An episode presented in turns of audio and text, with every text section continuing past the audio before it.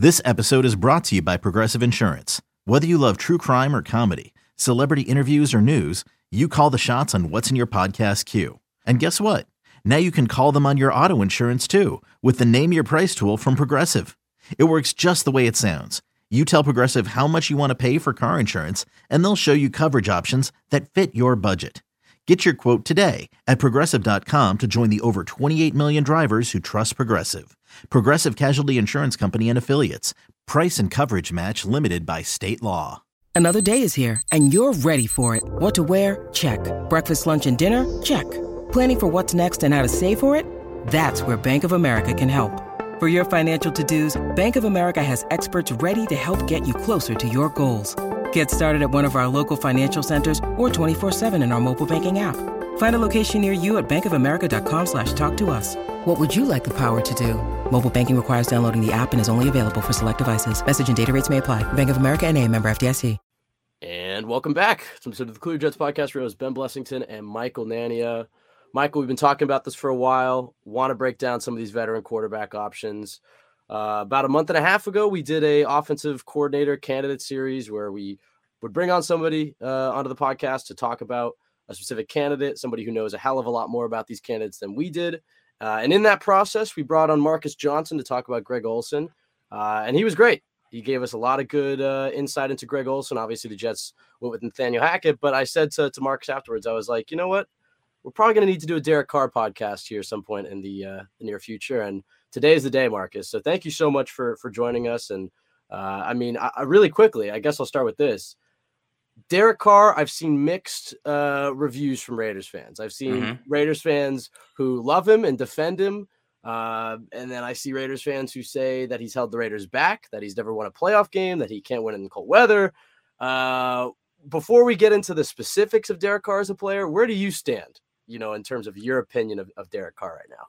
Uh, I mean, I, I think Derek Carr he's coming off a, a, a very inconsistent season. Um, definitely, you know, there's some moments where he was below average. There's some some moments where he was above average. Uh, there wasn't a lot of moments where he was uh, very good. Let's say that. Um, uh, but uh, he's just just average overall play. It just wasn't very special.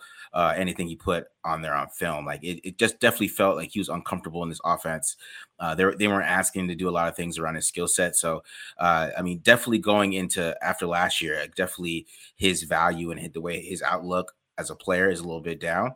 But I think the the previous two years in 2021 and 2020, he played really well. Uh, he had a lot of great film, uh, a lot a lot of great plays. Saw a lot of anticipation. So you know, maybe it was the offense and Josh McDaniels or whatever. But uh, I mean, definitely he's coming off an inconsistent season for sure. Yeah, and it's it's interesting to hear you bring up uh, Josh McDaniels in that offense um, because Derek Carr's had plenty of different offensive coordinators in his career. Uh, he's had some great seasons and some mediocre seasons, uh, but the Jets brought in Todd Downing as their passing game coordinator, which I think uh, when the Jets brought in Nathaniel Hackett as the OC, everybody's like, "All right, we're getting Rodgers," and then they brought in Downing as the passing game coordinator. It's like, "All right, we're getting Carr." Uh, I mean, what type of scheme do you think fits Derek Carr's skill set the best? And given that Todd Downing is the passing game coordinator, do you think that is a, a match uh, made in heaven? Do you think that that was the type of system that that fit him best? Uh, no, is it Todd Downing? Not really. I, I thought Todd Downing, uh, him and Todd Downing did not work. I don't think Todd Downing's very creative in the passing uh, game. Um, I, I don't know how much that's changed in Tennessee from the, some of the film that I watched, you know, the past couple years. It hasn't changed too much. So him being the passing game coordinator is interesting. Uh, I mean, he did pretty well with AJ Brown, I believe. I mean, but who doesn't? So maybe you Yeah. can see, you know, those guys out there. Um, I, I- I just, you know, maybe it's changed a little bit, but I didn't see too much creativity from him. It's a lot of the, uh, you know, the run game, the play action game. His play action game is pretty good though. I'll give him that. Uh, he still had Tannehill playing pretty well in the play action game out there because Tannehill's a good play action quarterback, and Derek Carr's a really good play action quarterback. To be honest, I mean, if you get him some play actions and get him going, I mean, uh, in 2021, there was a moment where I think he was the best play action passer with through passer rating and everything. So uh, he, he is somebody that can really excel in that area. So I mean, Todd Downing could work it out there. But um, I mean, in 2017 when he was here, Todd Downing, that was probably Derek Carr's worst worst year of his career. So um, he has some pretty good players around there, pretty good, pretty good offensive line. He did have a little bit of a broken back. I'll give him that. But uh, yeah, it, it, it wasn't it wasn't. I wouldn't say it's a match made in heaven. Him being uh, going back over there with Todd Downing, in my opinion. Yeah, and you just mentioned that being his worst season. So on that point, I mean, looking at the course of Derek Carr's career, it's it's a really interesting arc to kind of look at because there isn't really an arc to it. I mean, that's an interesting word for me to choose because uh, it's been a really stable career, I think, compared to a lot of other quarterbacks. It doesn't have the ups and downs. I mean, there there have definitely been ups and downs, but maybe not as severe as some other quarterbacks have. So looking at the course of his career, um, you mentioned that season with Downing in 2017 potentially being his worst. Uh, would you say that's his worst season? Which would you say is his best season? And overall, how would you say he has changed as a player throughout his career? And um, what would you say about the so, sort of the stability that he's been able to achieve in his uh, career there? Uh, I think um, it's hard for me on film. I, from just being a film guy and a film right. perspective, I think his best film is 2021. 2021, he was. I thought he was about to be a, a, solidified top 10 quarterback. That's what this year kind of shocked me a little bit um, because his film in 2021 was so good. Just he was so aggressive, man. Uh, I mean, he threw some picks, but I mean, there's some some dimes in there with his aggression and he was anticipating a lot of windows he never did and you know 2020 was a really good year in film too you start to saw saw that growth of him becoming that uh more not, not i wouldn't say elite quarterback but like in the the, the tie tier twos like the Dak Prescott's where Matt Ryan was in his prime basically that kind of upper echelon player, not not really like a elite quarterback. You know, you never saw that on tape, but you saw the, the Matt Ryan's when he was like 30 years old, winning MVP type of quarterback at that point. But uh, um, I, I really I would say like his worst season though is 2017. Uh, it's just terrible tape. Uh, uh, I mean, I think 2018 you see some bad tape there too, but it's just a bad team around him. the The rest of the time you just see a consistent quarterback though. You know you're going to get but basically with Derek Carr, you know you're going to get a top top 15 quarterback in most metrics, right? He's going to be top 15. He might be 11 in some. He might be seven and one. He might be 14 in another. You're going to get top 15 in every metric. That's from QBR to EPA to touchdowns to yards yards per game. It's all going to be top 15. So I mean that's kind of how you can see it as consistency. You know you're going to get top 15 quarterback play from Derek Carr no matter what. Um, so uh, th- is it one week it might be 25, one week it might be five? Yes, but you're getting top 15 play, quarterback play overall. Yeah, and I appreciate that at the beginning of your answer there. You mentioned how this is all film based, how you're looking at it. And that's that's what I try to do. I know Ben tries to as well because we both know it's the best way to evaluate quarterbacks evaluate any position. No, I think it's YouTube field. highlights. oh yeah, yeah, yeah. Sure you, that's highlights. the film we're talking about, yeah. especially Twitter the draft. Twitter applies to productions. That's what we're relying yes. on. But uh, but no, film is definitely the way to go. So we appreciate that you're looking at it from that lens. And on that subject, um, looking at the course of his career, what would you say are some of the biggest disparities, I guess, in terms of what you're seeing really happening on the field through the film and what the narratives and the you know some of the general stats may be. I, the biggest differences between you know what the average Raiders fan may say about Derek Carr based on those box score stats, narratives, whatever, versus uh, what the film might show. Uh, I would say one thing is him missing receivers. I think that's a big thing. You know, it, it's just I, I, feel like he is the guy that everybody watches to see if somebody is missed. And you know, a lot of quarterbacks on film miss guys, but we make sure we find every single one. Brian Baldinger does it. It's like everybody does it. Like even on the camera on the TV, like you notice that if he goes to the Jets, you'll notice how those they'll be looking for for missing guys with right. Derek Carr. Like it's it's part of like the broadcast, and uh, I, I think it's a little bit of just just a lot of quarterbacks do it. I feel like it's just pointed out with him a lot more. And I think it's kind of a, a narrative that you know it's kind of weird with him. Are you saying uh like not seeing the receiver inaccurate and missing him? No, there's not seeing them. Yeah, like okay. not seeing guys deep. I think that's a something right, that okay. he, he got he I mean early in his career is from not anticipating basically. He's he didn't he wasn't anticipating windows early in his career, so he would see things late, and if you're late, you're gonna throw a pick. So he then he would like check it down, basically, right? right. So uh, it, it's it's like a it's like a um, it's a reputation thing. So when he does it and he misses somebody, it's like a big thing. It's like it'd be all over, like, oh, he's look, he's missing guys, type of thing. So uh, I, I think it's one of the narratives that is out there that I don't think really happens as often as people try to say it does. Let's say that. Um, but uh, uh other narratives, I mean, uh, it, it, it's it's just hard with Derek because he's just so consistent. Top fifteen. It's like yeah, uh, it's, it's what do you like, right? I mean, it's it's is he like the, the flavor for every single for everybody? No, he's not going to be. I mean, there's gonna be some quirks you're not gonna like, and uh, some things that's gonna annoy you a little bit. But uh, I mean, it's just consistent top 15 play. Yeah, and, and one of the things you mentioned there in terms of you know him having that reputation for missing receivers, especially deep down the field, I feel like that's something that he kind of a reputation he sort of developed early in his career. I know he had that rookie year where he's throwing for like five and a half yards an attempt or whatever it was. Yeah. He gets made fun of for that a lot. So I, I feel like earlier on he was known as kind of the check down quarterback, but you mentioned his 2021 tape, even 2020, he was slinging it, throwing it deep. So um, what sort of happened these past few years, especially those 2020, 21 seasons where he was, you know, slinging it more, throwing it deep? Um, what were some of the changes that led to him being more aggressive the past few seasons, and which style do you think fits him better? Uh, playing that more you know, game manager, safe kind of role, or do you think he's best as an attacker down the field? Uh, uh, I think the development of that was uh, one was Henry Ruggs. I think Henry Ruggs coming in there. Um, I mean, you know, he made that idiotic, you know, movie that he made, but um, he and Derek Carr had a great rapport, and you know, they're they're about to be a big, big play waiting to happen. I mean, in 2021, I think him and Derek were seven out of 12 on deep balls. And if you could just think about that, that means he's they're over 50%. That he threw a deep ball to Henry Ruggs. Henry Ruggs going to catch it. And, you know, they, they had that kind of rapport a little bit. And I, I, think he just he just kept that aggressiveness. I mean, even into this season, I, I think that yeah, he had a high average depth of target this year. He still had that aggressiveness.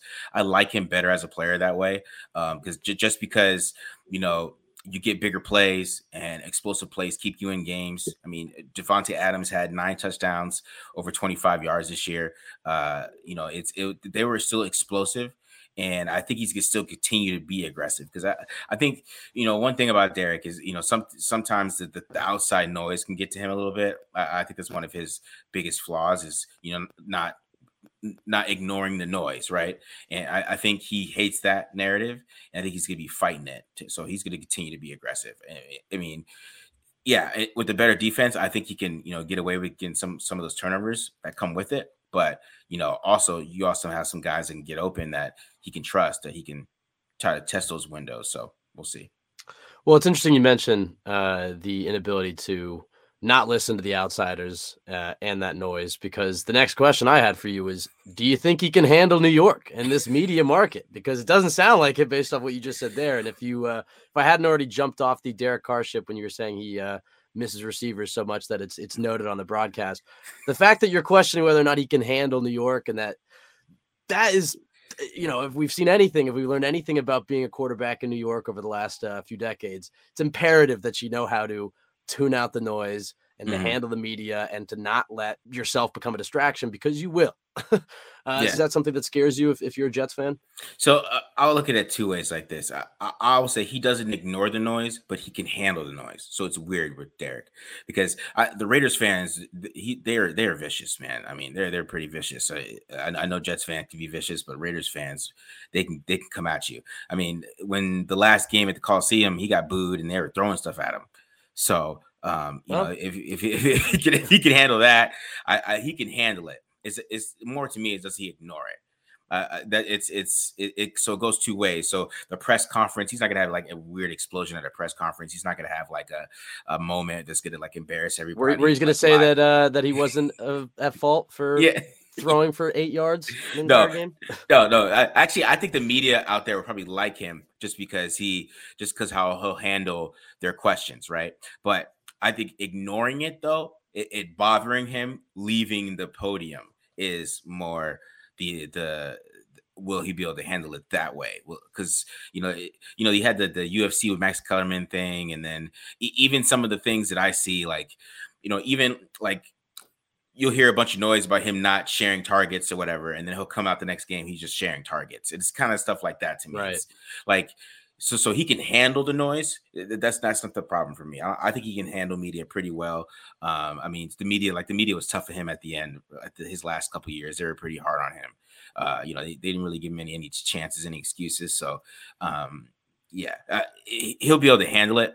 Will he ignore it though? Yeah. Will it bother him on the just playing. Uh, I don't know about that. I'm, I'm not gonna. Uh, it, it, it's gonna be interesting with that if he goes over to New York for sure. Yeah, I, I've seen he has a knack for like blocking people on Twitter and and you know responding to stuff like that. And and I know what you're saying, where it's like he can handle it, but the fact that any outside noise is is getting to him, uh, you know, that's a red flag to me. Yeah. Um, but in terms of the things that he does well, you know, I feel like Mhm. we focused a lot on the negative so far. Okay. Uh, uh, let's talk about what he does well. You know, if, if you're uh, bringing in Derek Carr, what excites you uh, if you're a Jets fan? Uh, like I said, stability at the quarterback position. Um, I, um, I, I that's that's what I think about him. I, I think is he he does he is a starting NFL quarterback. He's not like I, I think he's personally I think he's better than Kirk Cousins. Like I said, I still think he's a, a two tier two quarterback. Um, and I think that's what you guys are. That's what Jets fans would get. They would get a tier two quarterback who would come in there and play pretty well with some good weapons. He's a great distributor of the football. He can get guys the ball, especially in like in short passing game. You just got to avoid some his his mistakes, like his areas that he has weaknesses at. And you know, there are some some weaknesses that can be glaring, but I think you can really coach around them. And I think that's a, what Jon Gruden did very well is coach around his skill set. Because you know, if you have a lot of the choice route guys that are uh, with New York, like you know Elijah Morris or you know Garrett Wilson, and you can mix it in and get get him on some choice routes. And you know, he's really good over the middle of the field. Uh, you know, he has a great, uh, a pretty good deep ball too. I mean, if as long as you don't have him throw into his left deep all the time, which Josh McDaniels did, so it wasn't very good this year. But if you make him throw right deep a lot, I mean, he's gonna he's gonna do pretty well. But uh, uh, I, that's that's what I think you get. You get a guy who's who's a great distributor of the football, and he's gonna get the ball to his playmakers. He's gonna be able to get a lot of YAC in a West Coast offense. So that's what I think he's gonna be able to do over there. If if he uh if he came in and played NFL quarterback for for the New York Jets.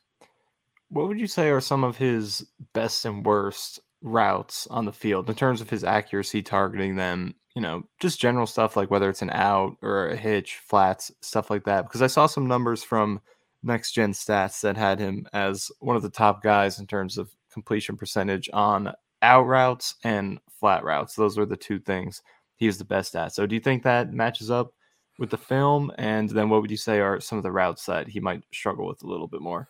I, I would say his best route is slant routes. I think he's a great slant Okay. thrower. Um, I mean that that's one of the one of the things he excelled at. Um, you know, and anything you know super quick. So like a quick out.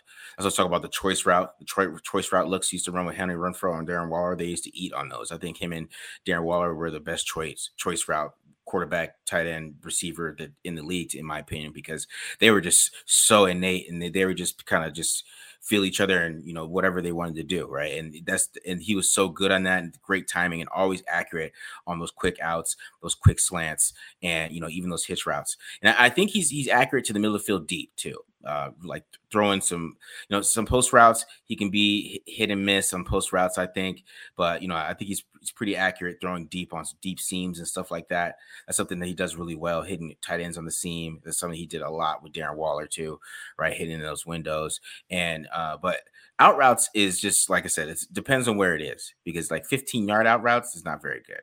You know, it- it's not something you, like to see. Even like a 15 yard comebacks to outside the numbers, that's where he struggles. He struggles to throw outside the numbers, intermediate. Um, and you know, of course, that's what Josh McDaniels did all year. So you know, the Raiders struggled, but like Jon Gruden avoided that altogether. And I, that's what I think. It if you want to coach around his skill set, right? You gotta kind of avoid some of those areas. Like he could hit him every once in a while, but we're talking about consistency here. If you're throwing it 25% of the time, yeah, he- he's gonna hit those 52% completion percentage at those areas, and it's not gonna be clean, and you can't have that. So you you got to keep it to a minimum intermediate, I believe, outside the numbers, but um the slant routes are, are his best routes, but if you start throwing it intermediate outside the numbers, it's not gonna work. What do you think of his anticipation? Because I was watching some games, uh, mostly from this season, uh, so maybe it changed throughout his career. But um, I was looking at some of his games this year, and one of the weaknesses I noted down for him was that sometimes I feel like there are a few throws where I saw him wait until the guy was open to until he started throwing it, versus you know maybe there was an opportunity to anticipate that throw, get it mm-hmm. there with a little bit more room towards the sideline specifically on some of those sideline throws like you were talking about in the intermediate range. So what do you think of his anticipation overall? Uh, I mean, this year it was non-existent, man. It was really disappointing for me. I it, it was, it, I don't know what happened. It just kind of just faded away. I don't know. Maybe he was thinking too much in his offense. He was trying to make sure he was right in the offense. But I mean, there's a lot of moments where he was just late, man. I mean, he was late all year. It was, it was just kind of just what kind of made him struggle, in my opinion, was he was not anticipating because in 2021, man, that's all he did.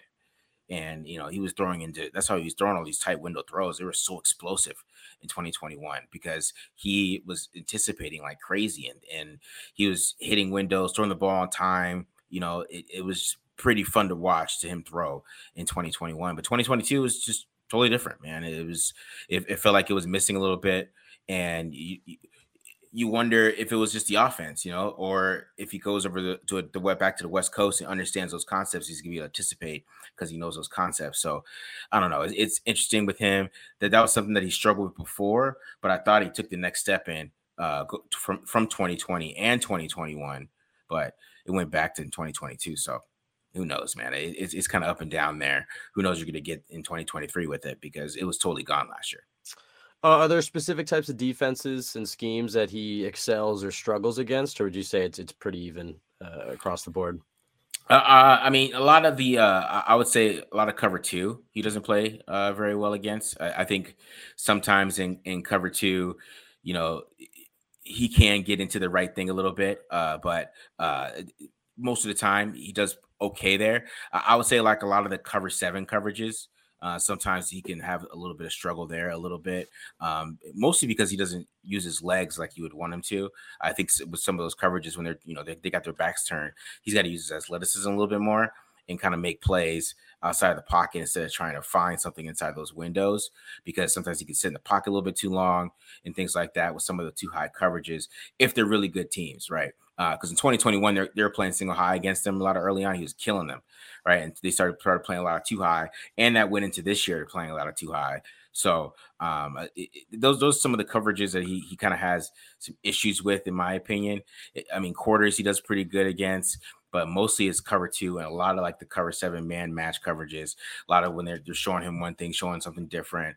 A lot of a lot of diagnosing things uh, post snap you know he's not the greatest at i would say so i, I would say it was it's a lot of those you know disguising two high coverages but he's seeing a lot of that because he's he got his respect back playing pretty well going into 2022 yeah, and I think the thing that is intriguing about that is if Breece Hall comes back and healthy, and obviously I know the Raiders have Josh Jacobs, but if Breece if Breece Hall's back and healthy, uh, and running the way he was uh, as a rookie, I think teams are going to be forced to stack the box a little bit more, and he's going to face those single high looks, and that's where you really could see that that PA, uh, you know, vertical shot offense really work for him. I think that is something that Derek Carr could really excel at is, is running that play action game and taking the deep shots, um, but not having to have too much on his plate. How do you feel like he would would fare, you know, similar to the role that Jimmy Garoppolo has played in, in San Francisco or Ryan Tannehill in Tennessee? you know, he's Derek Carr's never had a even a competent defense his entire mm. career. If he's able to go to a spot that has a great defense and then has, you know, the insulation on offense of a good running game and that he's not going to have to carry it, is that the ideal role for Derek Carr? In other words, is that can the Jets beat the AFC's best with that type of uh, combination? Yeah, yeah. To be honest, I think so. Um, I think Derek Carr, um, just because the consistency that he brings from just week to week, um, you know, it's it's it's good enough, right? and that's kind of the consistency that he brings. So if you have a good defense that can get through his duds, because I think there's going to be some dud games, right? Uh, they got more lim- they've gotten more limited as his career has gone along, but there will be some dud games that he has. It's just going to happen where he just kind of just can't hit anything. But if you have a defense that can keep you him in the game, he's he's a very clutch quarterback right? And I think that's one thing that you know we didn't see that much this year. You still saw a little bit of it. I guess he, I mean, he would have to break the record for the Raiders to make the quarterback uh, to make the playoffs. I mean, to uh, break the comeback record to make the playoffs. If you know he he, ex- he executed every single time he had a comeback, I think he still had four, in my opinion. But that's one thing with him is that he in the fourth quarter with two minutes left and you need a score. Derek Carr is clutch, man. Uh, everything that we talk about goes away you know, he starts anticipating for some reason. He starts moving in the pocket. He starts breaking tackles in the pocket. It's it's weird. So Um, if you have that defense that can keep him in the game for the most part, and you can get him to that point where it's two minutes left, and you got some guys that can make some plays for him too. Because I mean, this past year, I mean, they should have beat the Chiefs. I mean, if Davante Adams gets his hand down, gets his feet down, I still can't, I still can't figure out how he, he didn't get his feet down there. So, you know, it's it's it's that too, like how clutch he is. I mean, I think he has like 33 comeback, something crazy, the most in yeah. like the, this this lifespan of you know in somebody's first nine years or whatever yeah, that's when Derek Carr will bring you home. And I think that's kind of the difference maker. Uh, I would say he is when it comes to playing the quarterback position. Yeah, I think Jets fans would definitely welcome that because it's something they haven't really had. You know, quarterbacks they could trust to make these comebacks at the end of games. Usually it's the other way around. Even with some of the Jets' good defenses, uh, they've been the victim of more comebacks uh, than they've made themselves. So it would be good to have that. But one thing that I think a lot of Jets fans are concerned about as it pertains to Carr with the Jets specifically, um, that he wouldn't have to deal with on the Saints, on the Panthers, some of these other contenders, uh, is the cold weather. It's one thing that a lot of people bring up. And I was looking at these numbers a few days ago, and I do know it's uh, there are a lot of really good teams in that sample of cold games that he's played. Um, obviously, they're all on the road, so uh, yeah. so it's an interesting data sample. It's not uh, a thing that you could read into too much, but at the same time, it is a, a very rough set of you know win loss record and numbers that he has in those cold weather games. So, from your experience watching those games, how much of that is him actually responding to that cold weather, and how much of it is you know just noise in a set of games against really good teams? Uh, I, I, think it goes a couple ways. I think one, the Raiders are a West Coast team. Okay, so the the Raiders do not travel well. I think that's one thing. Uh, he gets a lot of bad credit for that, but the Raiders have never traveled well to the East Coast. It's like never been a thing where that team goes to the East Coast in the cold and just dominates, right? I mean, the Tuck rule is a great example. They, I mean, they they should have beat that Patriots team, but they went into the snow and they're one of the best offenses in the league. Know, they could only put up like 13 points, right? Um, so, but back to Derek Carr, I think he does struggle in the cold right? I think that's one thing that happens to him. I, I don't know if he like the way he puts touching the ball, kind of the ball just flutters on him a little bit. His accuracy is just really bad in the cold. You could just tell, just like the Steelers game, his last throw as a Raider is really bad, right? Um, but he had some bad throws earlier in that game. Um, and I think the the one game that I remember that he played pretty well um, going into like Cleveland, I think you know it was under 40 degrees. It was really windy outside. I mean, he was actually, you know, got a part of the run game a little bit. You said he ran the ball a lot more. Um, you know, Jon Gruden didn't really try to make him throw too much. So when you play in those cold weather games, I, I think you just kind of can't lean on Derek Carr to throw the ball 45 times and you know, and throw it through the wind and, and do those type of things. I think you have to have a good game plan for him and tr- trying to get through that weather because uh, that, that's kind of pissed me off about the Steelers game this past this past year. I mean, they're up 10 to 3. They just got an interception. They're at the 40 yard line. And, you know, Derek Carr, he already threw the ball over Davante Adams' head on an easy hitch route, right? Uh, run the ball. You know, um, you know, I don't think Robert Saleh is gonna be like Josh McDaniels, and I he's gonna put Derek Carr on a tryout, like I felt like that game was. So, just you know, you just hand the ball to Breece Hall, right? It's uh, you're up ten to three, you're on the forty. that's pretty much the Zach Wilson offense from last year. Yeah. So, you know, if if if it's if it's cold and you know you feel him, he's not having a good day, and you're winning, yeah, you, you don't want to put the ball in his hands to, to try to get that done, but He's won a, he's won a couple games in the cold, I believe, but uh, most of them are against the Chiefs. Let's just say that. I think one of the things that is appealing about Derek Carr, in contrast to Aaron Rodgers, is the idea that you know you could have him for the next four, five, six years. He's only 31, and as we've seen quarterbacks play up until they're 40. Mm-hmm. Um, but at the very least, you know you probably you have four or five years of, of Derek Carr still in his prime. How much room for growth do you think there is with, with a guy like that? I mean, obviously he's probably a finished product. But yeah. like you said, after 2021, you kind of thought he might be able to cement himself as a top 10 quarterback in this league. They change offenses, they go to Josh McDaniels. You know, is it possible that he gets to New York? You know, I know you said he didn't have great success with Downing uh, as mm. OC, but when Downing was the QB coach for him, you know, that is when he had his best year or one of his best years in 2016. Yeah. Uh, you know, do you feel like you, you see the uh, the career renaissance, or maybe not renaissance, but you know, like you see with Matthew Stafford going to LA? He was always successful in Detroit, but he goes to LA and he puts up video game numbers with McVay and Kupp and wins a Super Bowl. Do you see that type of of trajectory on the table for Carr? is he kind of who he is? He's always going to be the 12th, 13th, 14th, 15th quarterback, and you know what you're getting. Uh, I think I think he could be a good get back to where I thought he was going to be. I, I, really do. Um, just he just has to kind of you know be able to just kind of relax, and not have to worry about throwing the ball to Davante Adams, right? He had to get the ball to Davante Adams, or you know they're, they're going to put him on the TV or whatever, right? Uh, he's not going to have to worry about that in New York. He can just throw the ball to whoever the hell he wants to throw the ball to, right? Whoever's open. He's going to have to worry about some of those other things that he had to worry about this past past year, in my opinion. Um, he's going to be more relaxed. He's, he's probably going to feel, you know, He's going to prove himself, right? I think he, motivation is something big for Derek Carr. You know, I think Jon Gruden used to troll him a lot. He brought in like he brought in Marcus Mariota. Used to he looked at all uh, Kyler Murray, looked at Dwayne Haskins. Always had somebody behind Derek Carr to replace him. And I think Derek Carr played well with that motivation. So I think he's that's the big thing with me is that he's going to be motivated right? He's going to want to show Josh McDaniels they made a mistake. He's going to want to prove everybody wrong uh, over in Las Vegas. So I think that's kind of the big thing when he comes in there is that he's going to be motivated, man. He's going to be angry, and angry Derek Carr is is what you like. Uh, we got happy Derek Carr a little bit this year. Uh, I, I make a joke on tape don't lie about uh, in 2021 he wasn't smiling in his uh, his pro football reference picture, and this year he was. So I if I don't think he'll be smiling this year. So uh, you know you you want angry Derek Carr to come in there and play motivated and with something to prove, in my opinion. I mean, I, I think well, that, that's a great point. We're going to keep an eye out for that when the uh, the team photo comes of Derek. Yeah, Zach Wilson probably is the biggest smile in the league on his Pro Football Reference true. picture. So there's definitely a correlation with that. You should chart yeah. that, Michael. I think we might be able to find a correlation.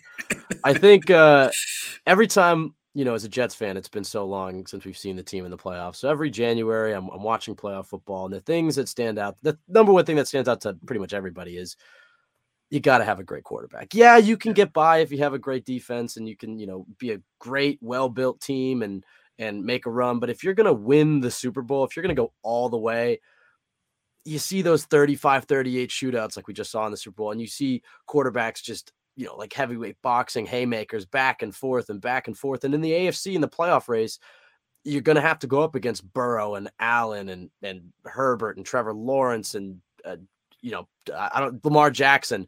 Uh, I've left Mahomes out there. Um, yeah. Just a lot of heavy hitters. Mm-hmm. Do you think Carr? You know, I know he's not as, uh, you know, he's not at that level, but at his peaks, we've seen him go toe to toe with Patrick Mahomes. We've seen him, you know, go to toe to toe with Joe Burrow in the playoffs. Do you feel uh, like that is a selling point with Derek Carr, or do you think that's uh, something to criticize him over? It? Uh, I was I would say he makes you competitive against them right? Um, I think he does he like get you over the top of them for sure. No, I think he makes you competitive, right? I, I, like against the Chargers. I mean, he, he did pretty well against Justin Herbert when he finished the game, and it was Derek Carr versus Justin Herbert, and he didn't get hurt. The one game he got hurt, he was three and two against him, so he had a winning record against Justin Herbert, right? Um, you know, Patrick Mahomes you know the, the Chiefs just they just they just own the Raiders, and they, you know the Raiders beat them once, and they circled the wagons with the van with the bus, and it, has been a disaster since then. So, um, you know, it, it's a little different with Patrick Mahomes, but you know he, you know he went toe to toe with Joe Burrow in the playoffs. I mean, he couldn't get it done, uh, but you know they, they, they let it come back. They were down twenty to six, man, and they made that a game. Uh, he's going to make you competitive against those guys for sure. It's it's that's kind of the the um, what I would say what he brings is he does make you competitive against those top echelon quarterbacks, right? It's it's it's not that he's gonna he's he might have a game that he outplays those guys, right? If, if he comes out and he plays his A game that game, and that's possible that that can happen, and I've seen it happen. Uh, so um, he makes you competitive in the AFC for sure. That's that's one thing he does coming in right away.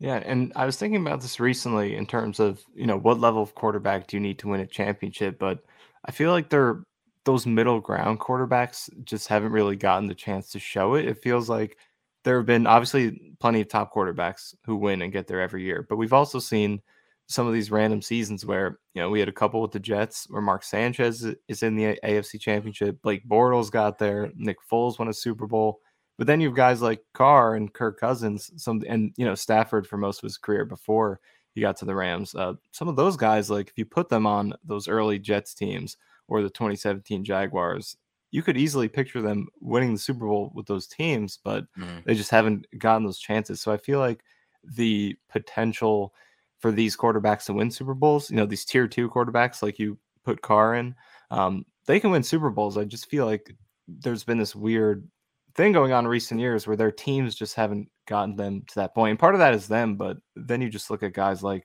you know, like I mentioned, Bortles, like Case Keenum got to an NFC championship. Some of these guys have somehow gotten that far.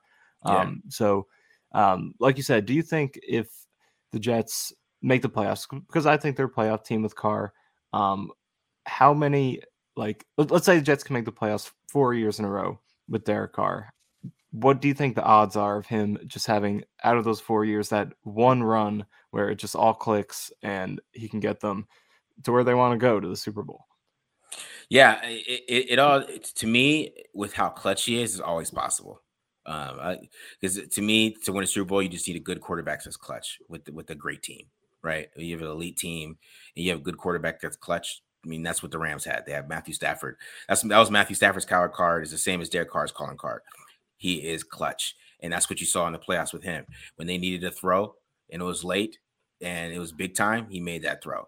And you know, Derek, Derek Carr's been doing that his whole career for the Raiders. You know, a lot of Raiders fans though they don't like to hear that, but, but they were they were begging for it this year, right? It, it, that's the time they missed it. The one year it didn't happen, they were begging for it. So, um, but he, he's made big throws. He he kept it from drafting Nick Bosa. He's so clutch against the Cardinals a couple years ago. I was live at that game because I live in Arizona, and uh, he uh, he kept it from getting Nick Bosa and having a higher draft pick because he was so clutch. So it's just it, he just makes throws at the you know when they when you need them sometimes he just makes that throw um, when it's a close game. Like some, when you're getting blown out, will he always make you uh, bring you back like down 24 3? You know, maybe not. But like if it's if it's 24 17 and there's two minutes left and you get the ball, like there's a pretty damn good chance that Derek Carr's going to go down there and he's going to score. Right. Yeah. Jets fans are, are pretty familiar with uh, with his clutchness, considering he almost handed us Trevor Lawrence until uh, we had to see, fumble see? that bag. But I remember. I will that, say that's still one of my all-time loudest cheers as a Jets fan. In hindsight, it's pretty embarrassing, but at the moment, it was a triumphant moment. I think part of the reason I'm hesitant on Carr is I remember before that, like I'd already turned the TV off, and then uh, then somehow the, the Raiders got the ball back, and then the Jets sent the zero blitz, and whatever. We know what happens. Yeah. But the possession before that, where I was really like, all right, come on, Raiders, go ahead and win this game and Derek Carr just kind of threw the game away. And I just remember I was just livid. I was like, this guy's a bum what yeah. a mid quarterback, you know. And I was so I think uh, that's still in the back of my. And then he, of course he came back and won the game. But yeah, you know, without Gregg Williams, maybe he doesn't. Um, we have we have ten categories here, Marcus. Okay. okay. Uh, I want you to grade them on a scale one to ten on each of these. Okay. So total okay. score of hundred. We'll see. Let's do it. Um, let's start with uh with arm strength. One to ten. Ten being Mahomes, Allen, you know, one being 2016 Ryan Fitzpatrick. Whew, uh, somewhere in there. I want to say nine. Okay. All right, nine. All right. Uh pre-snap processing. Ooh, 10. 10. Okay. Yeah. Like that. Uh what about post-snap processing? 7.5. Seven point five. There's a difference. Can I ask there. you quickly on that because, yeah. like, that's that's kind of something that does line up with what I think I was noticing watching his film series. I feel yeah. like pre-snap, he's really good at. You know, if there's going to be a matchup that's open right away, like the tight end's going to sit down, he's going to be open. He will find that quickly, but when that when that isn't open, sometimes going through the progressions, there could be a little bit uh, of trouble there. So, do you kind of see that? Do you feel like it's? I mean, obviously in your grades it backs that up, but uh, you feel yeah. like the pre-snap is better than post? Oh, oh, for sure. Uh, pre-snap, he's so good. I, like the offensive line, wherever he's going to go, is going to be better than what they actually are. So, you know, this past year, the Raiders' offensive line was not good, but people believe that they were, and a lot of that is because of Derek Carr. He's so good pre-snap. He gets the right protections in. He'll get you in the right spot. He sees blitzes, probably like just as good as anybody in the league. He sees blitzes. Uh, that's why he's so good against it teams don't blitz him that much. Uh, you know, the teams that do, they get burned because he can see those things and he can point them out. And if he has a good running back and a great center, oh, it's it's over for you if you see in those blitzes. It's just afterwards you can confuse him a little bit better. Sometimes he doesn't see the field like always how you want him to see the field at times. So that's why I say it's more of a 7.5. Um, because I mean, to be honest, I mean, before like 2020 and 2021 is probably like a six. So it's gotten better, but it's still not perfect or it's still not like an eight or a nine, in my opinion. I want to keep going with the grades, but just because you, you, bring it up again, the, the not seeing receivers thing, where do you think that that comes from? When I watched him, one of the things I noticed was, you know, he's looking for the deep shot and then he checks it down. He looks for the deep shot and then he checks it down. And and it's honestly it works. I mean, mm-hmm. uh, mm. but if you're able to play that two high shell, or if your corners are locking down the deep shots, and you know you have good linebackers and safeties and pass coverage, you can take away those checkdowns and you kind of force him to kind of get to that second and that third read. That's where I think you saw some mistakes, especially in that that Steelers game. Uh, yeah. Uh, that I watched but is is that where it's coming from? Just the the look for the, the deep shot and then go to the check down and he misses, you know, the third option on the play who might be open for for 20 yards, or is it just, you know, uh, not uh, the feel well? So so it, it, goes back to two things. So uh it's lack of anticipation. So he he's not anticipating those windows to hit him. Right. Yeah. A lot of those are anticipation throws and he's late. And then if he's you're late, then any the bad things can happen. He's a smart guy, so he knows that. So he knows when he's late, he checks it down. The other thing is that he did not trust that offensive line last year. Um, uh, he was trying to, it, he know he knew that he couldn't hold the ball for three seconds, right? If he if he held the ball for three seconds, he's getting hit. That was kind of the thing, right? So you know, a lot of these metrics that we have out here these days, I mean, they're, they're like two and a half seconds or a little bit after two and a half. I mean, if he if he hit three seconds with the ball in his hand, he was getting hit last year. So uh, a lot of that had to do with him. Some of those, especially the Steelers game, man. Uh, I mean, that was kind of the worst one for that uh, last season where you, you saw him not be aggressive that much. And maybe, I don't know, that's him playing the cold. I'm not sure about that. But um, eh, I, I, would say like the, the, previous two years, it was definitely overblown a little bit. I would even say uh, like last year was a little overblown a little bit. But I mean, there is times that it happens. It is times that it's there. And, you know, you, you, it's not always a bad thing to check down, but sometimes you want him to be more aggressive. All right, let's keep let's keep going with the grades. Uh, short accuracy. Short accuracy, uh, 10. Yeah, I would agree with that. Uh, what about medium accuracy? Middle of the field, those out routes, um, 15 Six. yards, 26. Six. Yeah. Now, is it different? Uh, would you say uh, throwing over the the middle versus outside the numbers? Do you outside, the, he... it's totally different. Yes. Uh huh. So outside middle of the numbers, I'd probably say nine. It's the outside the numbers, so it'd probably be like a four or five, to be honest.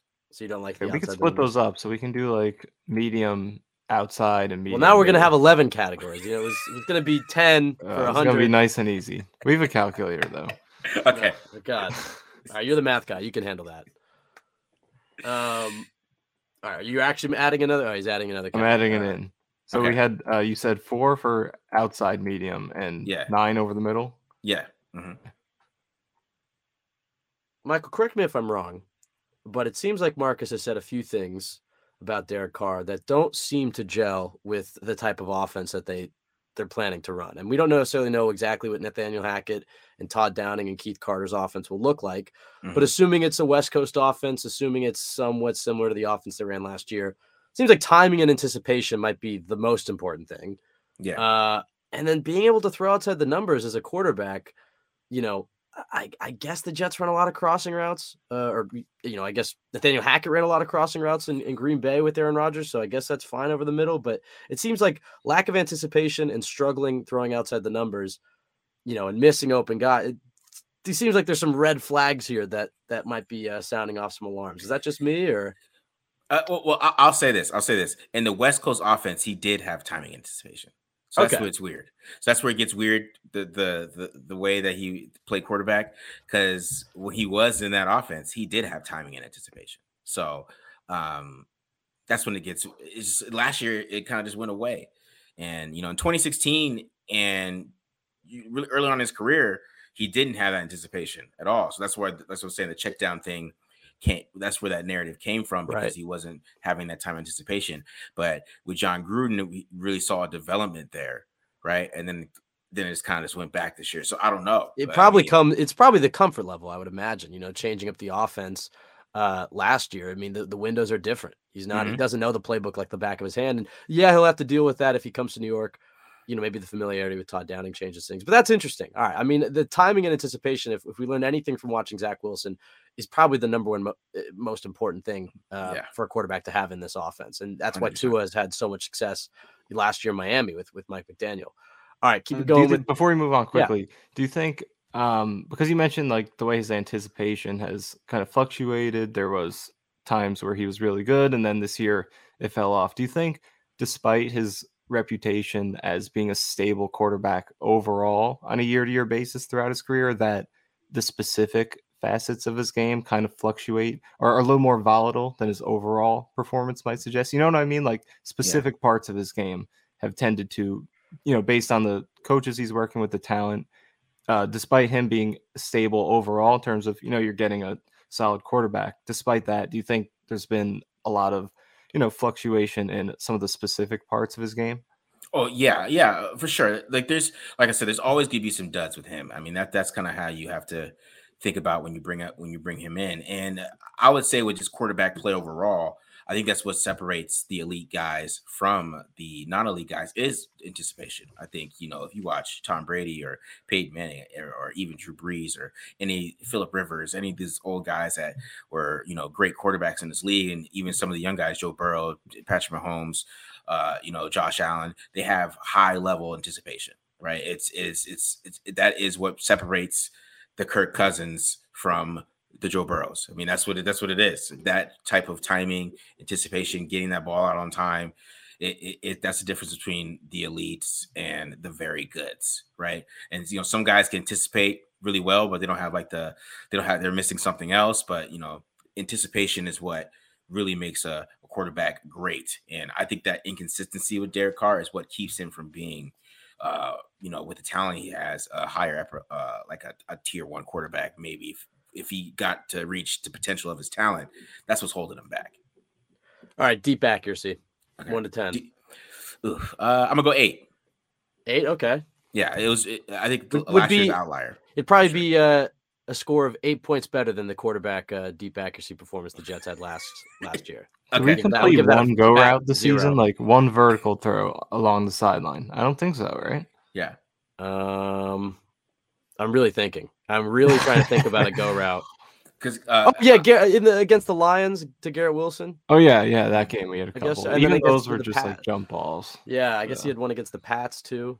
Makes don't me miss Josh McCown's 2017 season. That's the best we've gotten with deep passing. That was yeah, so uh, I mean, because because with Derek Carr too, he can get really hot too. He'll, he'll get hot where he'll hit like five in a row.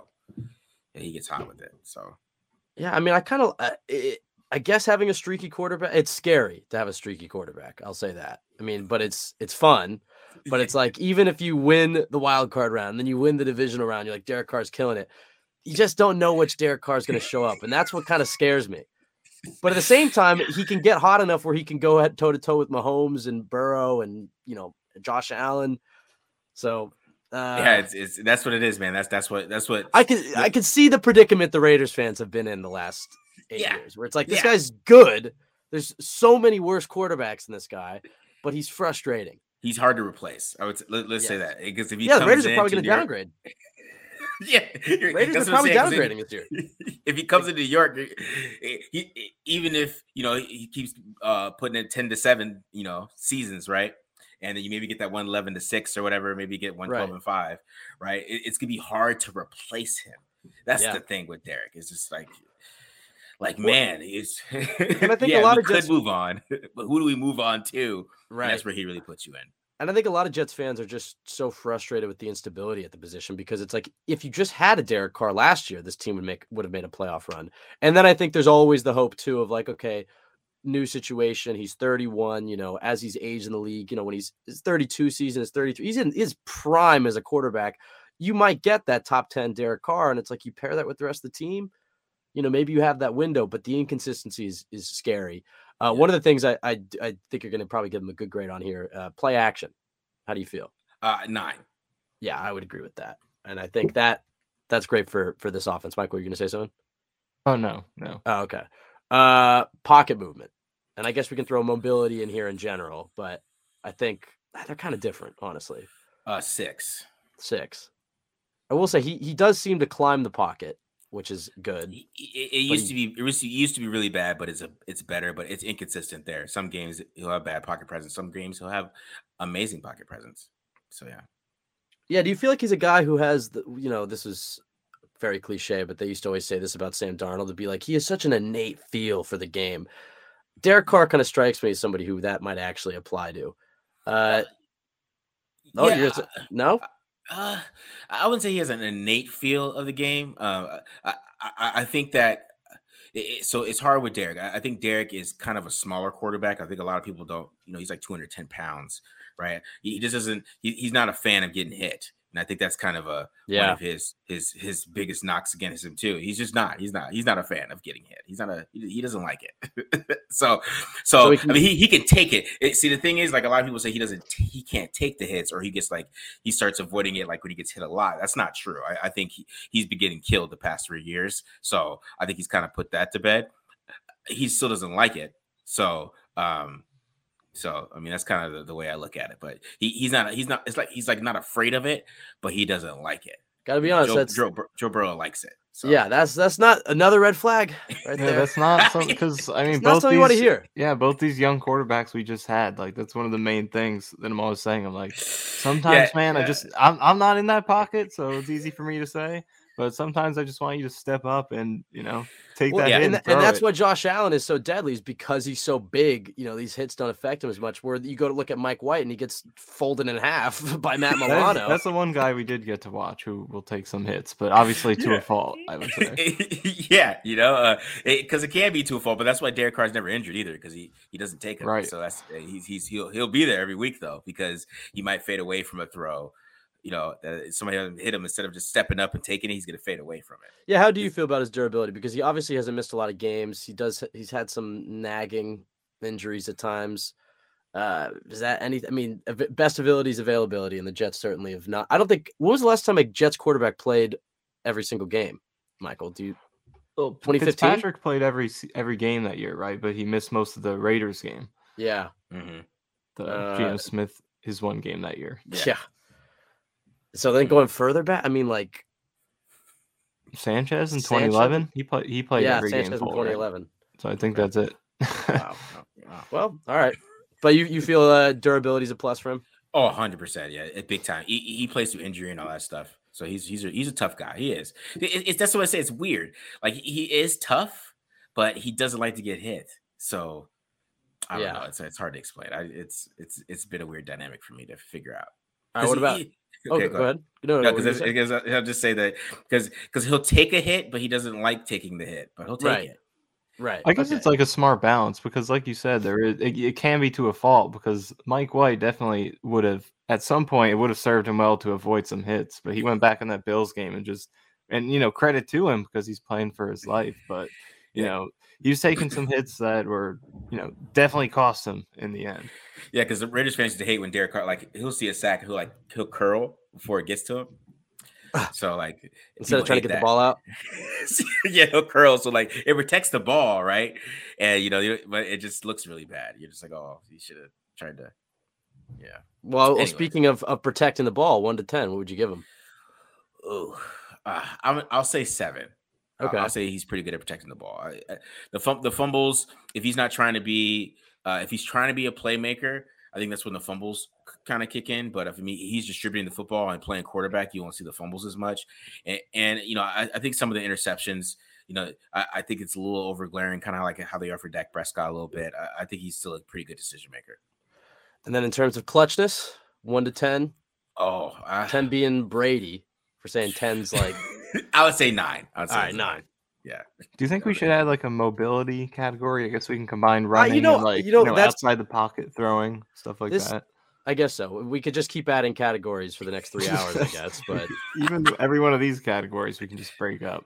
Third okay. down clutchness, fourth yeah. quarter. Uh, all right. Well, what category did you just want to add? Throwing on the move. I get. I mean, mobility. I guess. Well, uh, like pocket moment I, or uh, pocket movement. I guess is you know kind of the subtle movements within okay. the pocket. I guess we were focusing on mobility is more like can he create, get outside the pocket, and throw? Just, are you just trying to, to lower his score? no, I don't have an I, I would be trying to raise his score. yeah, they're going to run the read option. They're going to run the read option with Derek Carr. Yeah. uh, All right, so let's, let's put in mobility. It's a Okay. combination of his running skill and his outside the pocket throwing. Should we do that? Sure, go ahead. All right, mobility. So how would you, I guess, combining all those things, how would you Mo- grade his mobility. mobility? His mobility is weird because I mean he has he has the mobility, but he doesn't use it when he needs to. So I'm just going to go seven. I'm gonna go seven there. Yeah, I see like his rushing numbers are very low. He doesn't do much of anything, but it, it and that doesn't seem to match up with when you watch him. Like you feel like he's a pretty good athlete, can maybe do Mhm. some things. Do you think it's something he could use more often? I, I just I just think he's not just not a, uh, natural runner with the football. Yeah. that's what I think it is. Like he he, he kind of like uh, when he accelerates, he kind of like goes backwards first and then goes forward. So, um, yeah, he's just not a natural runner. If that makes Um. I'm trying to picture that going backwards first and then and then forward. Uh, I mean, if he comes, you'll see it. I'm telling you, all these things I'm saying, you're like, you can see these little quirks I point out. But uh, yeah, he at least has the mobility to pick up, you know, the the, the scrambles for Oh, the first down and stuff like that. But Mhm. uh, all right, uh, you know what? I'll throw one more in here just because now we, we passed ten, so who cares how many? We'll hit 13 categories. okay. Uh, I know I'm gonna say leadership. Obviously, that's a blanket term. Derek Carr, 10 out of 10 leader. But in that umbrella, we're gonna throw in mental toughness. You know, ability to handle the boos. that he- Intangibles, I guess. Intan- right. I guess that's a yeah, ability to relate to guys in the locker room, ability to handle the media. I mean, yeah, I guess on a scale one to ten, you know, I can't if we're gonna do a Rodgers podcast, I imagine Rodgers will be pretty low on this. Yeah. Um, but it feels like Carr should be on the higher side of things. But Yeah. where do you see it? I, I would say uh I'll say it's an age because if you add in mental toughness, I'm gonna take a couple notches down. Um because because I do think there is some some in, uh instances where you know mental tough, toughness kind of just can be questioned a little bit Right. in my opinion. But um I, he, he is he's a great locker room guy. Everybody's gonna love him. Everybody's gonna love Derek Carr. Will, will Zach um, Wilson love him? Uh yes, actually. That's You the think thing. you think he would take him under his wing? Uh, yeah, actually, I, I would think Derek Carr would, if, if you know, especially if Derek Carr is getting that starting job, I think Derek Carr would do a great job of kind of taking him under his wing and working with him. Um, I mean, because I mean, there's no no teammate has ever said anything bad about Derek Carr. That's one thing that you'll see around. I mean, even Amari Cooper said it was his favorite teammate ever. You know, he's played with like Dak Prescott, a lot of guys, right? So he said Derek Carr's his favorite teammate ever, and you never would have thought that. You know, the rumors are that he, you know, they had a didn't have a good relationship, but obviously they did, right? And you know, you know, he had a, he got along with Marshawn Lynch.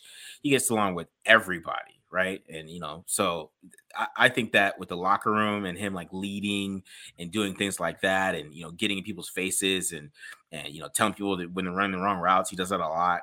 You see that on tape. He's you know, he's he's he's pretty fiery during the game. And you know, trying to get people to, in the right spots and stuff like that. So I, I think he is a high level leader. It's just sometimes the mental toughness with other things uh, can can get in the way. Well, looking at Derek Carr's report card, and we'll run through this. You gave him uh, every category one to 10. Arm strength, you gave him a nine. Pre snap processing, you gave him a 10. Post snap processing, you gave him a seven and a half. Short accuracy, you gave him a 10. Uh, medium accuracy over the middle, you gave him a nine, but medium accuracy outside the numbers, you gave him a four. Deep accuracy, you gave him an eight. Play action, you gave him a nine. Pocket move, you gave him a six. Protecting the ball, you gave him a seven clutch nine, mobility seven, leadership slash intangibles eight, which gives him an average of eight. Uh, it gives him one of three and a half out of out of 130, which is a bare. I think it's barely an 80. Uh, so you'd be like what, like an, an 80 overall in in Madden? I feel like that's pretty accurate. I mean, the ceiling is a little higher, but in Yeah. terms of what you're pretty guaranteed to get with Derek Carr, I feel like an 80 overall is is about right. Mhm. Um, and maybe he'll catch fire and you know perform like a 90 overall, but that that seems about fair. Yeah. Uh, do you agree with that? I, I think uh, yeah. I, m- I was I was hoping Michael might jump in there. Michael, does that sound? Uh, Uh, I'd say I think maybe he has 80. His best seasons could be like 85. Yeah. I agree with that 100%. what uh what type of salary do you think he's worth? Me, uh, I think with the salary cap going around, I think what he wants is what he's worth, the 35. I think that's kind of a smart um, number for him because I, I, would say like the 30 last year would have been my number for him.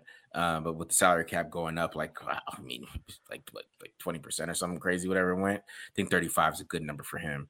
Definitely below like the 40 uh, the 40 million and definitely for the caliber of starting quarterback he is i think that's a good number. And do you think three year deal? I mean obviously i know you're a film guy not a cap i would guy, do two. you go two years? I would so go two. two years 70 million fully mm. guaranteed? Mm.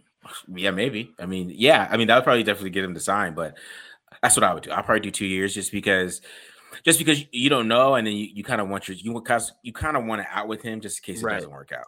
Right yeah, that was the thing we were saying was it was enticing to trade for him partly because you knew you had that out after the year where it's like as if he's going to sign as a free agent, he's probably going to want more security, maybe two, three, four seasons. And it's you know Derek Carr. Eh, the theme of this episode is he's uh, he's questionable. You know he's yeah. inconsistent, and if you hitch your wagon to him, you might uh, win a Super Bowl or you might be ruining the day you signed him. You don't really know what you're getting with him. Uh, I guess uh, last question Marcus. Yes. I mean, I know we've we've talked everything Derek Carr, but a broad overview, just in case somebody fast forwarded through the entire podcast to this last few minutes. Yeah. Uh, general scouting report, sales pitch to Jets fans. I mean, just your overview on on who Derek Carr is as a player and what the Jets are getting if he's uh, their quarterback. I think what you, you are getting, you are getting a leader. You're getting a strong leader in the locker room. You're getting a guy who's going to distribute the, the football to playmakers. He's going to get be able to get the ball to Garrett Wilson. Garrett Wilson's going to have a big year. I think Elijah Moore will have a big year. Um, even whatever tight ends you'll have, or you know whatever running backs you have that catch passes, they'll all have big years because uh, he's he's he's great at getting the, the, football out to his guys. It really, I think he's had a thousand yard receiver every single year for the past five years. So I think that's something that you'll notice right away is that he is a good distributor of the football. Be able to get the ball out to the playmakers, uh, and he'll be able to do that consistently week to week. And especially if those guys can get open, he'll be able to do that.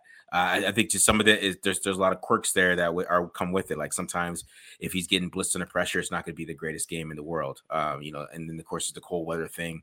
Is, he going to be good in the cold weather? It's going to be inconsistent for him too.